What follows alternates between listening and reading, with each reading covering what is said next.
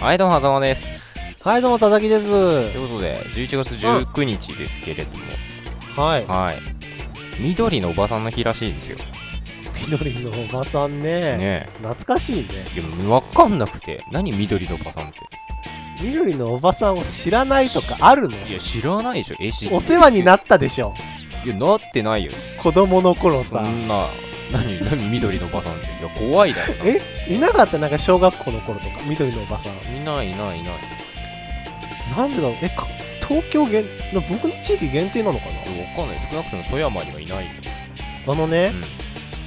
子供がよくう、んあの、信号とかをさ、通学路で通るじゃん。はいはいはいはい。そこで旗持って立ってるおばさんがいたの。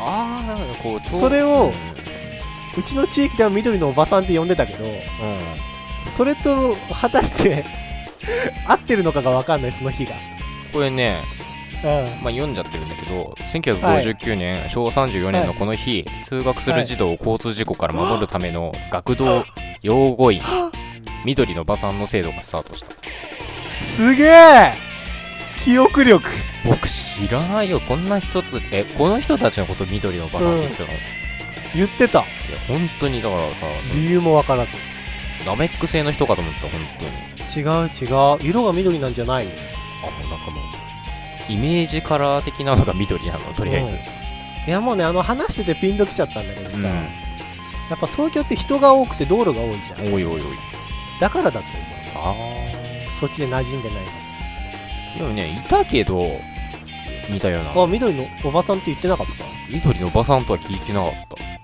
えなんて言うんだどこどこのお母さんだみたいな。地域性そうすげえな分かったんだ一目でそうそうそう。田舎だからね。バイバイ。